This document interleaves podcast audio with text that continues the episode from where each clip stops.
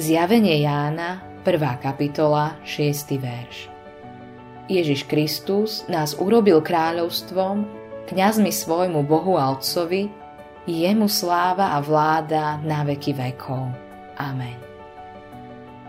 Ježišovým najväčším potešením je dávať, ako keby ho to nikdy neunavilo.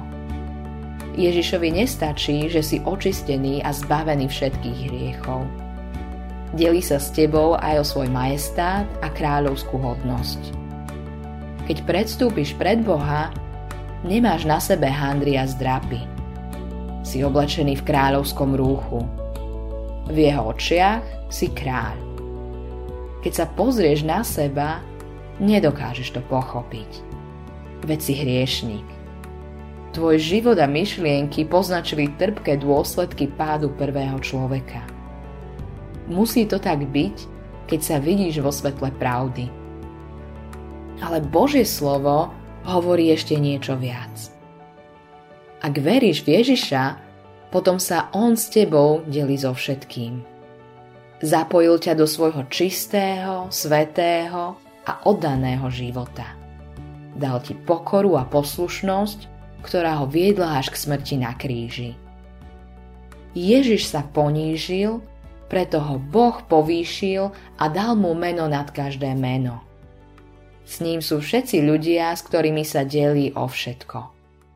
Majú podiel na jeho cti a dôstojnosti. Pred Bohom si kráľom a si aj kňazom. V starom zákone mohol len najvyšší kňaz vstúpiť do svetine svetých a predstúpiť pred Boha. Už to viac neplatí. Ježiš pre nás pripravil novú, živú cestu. Preto každé Božie dieťa môže stretnúť nášho svetého Boha tvárov v tvár.